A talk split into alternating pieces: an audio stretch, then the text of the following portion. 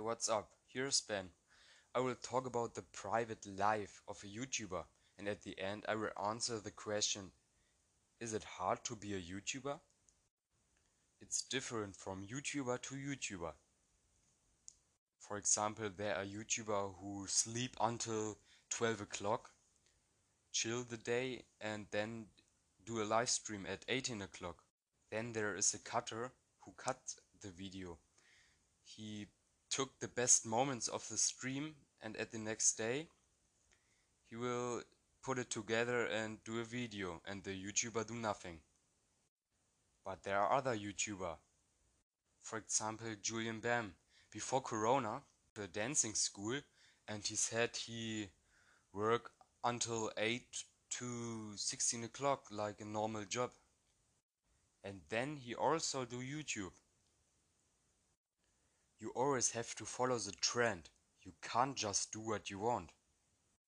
Like you will play Minecraft, but you should do play games who are in the trend because then you earn more money or become more clicks. Then I will answer the question, is it hard to be a YouTuber? Uh, I would say yes and no.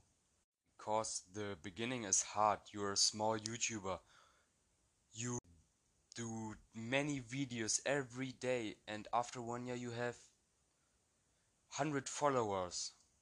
Then you see the big ones. They have per minute 100 YouTubers. For example, you can't go on vacation for two weeks and if if you do, then you have to record everything or have to pre-produce videos. You can't just not make a video for two weeks. That's not good for a YouTuber. There's a lot of stress. But when you're big and have a cutter and an editor for your videos, then it's easy. But the way to get a big YouTuber is hard. But there's a big risk. There are YouTubers who are one of the famous YouTuber in Germany.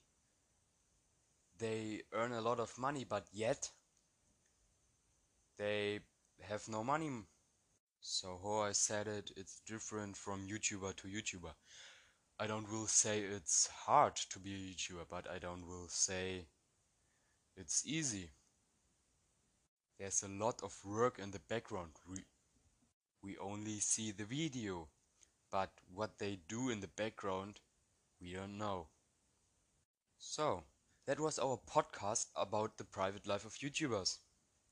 I hope we see us soon. Maybe there's a second podcast in the future, but I don't know.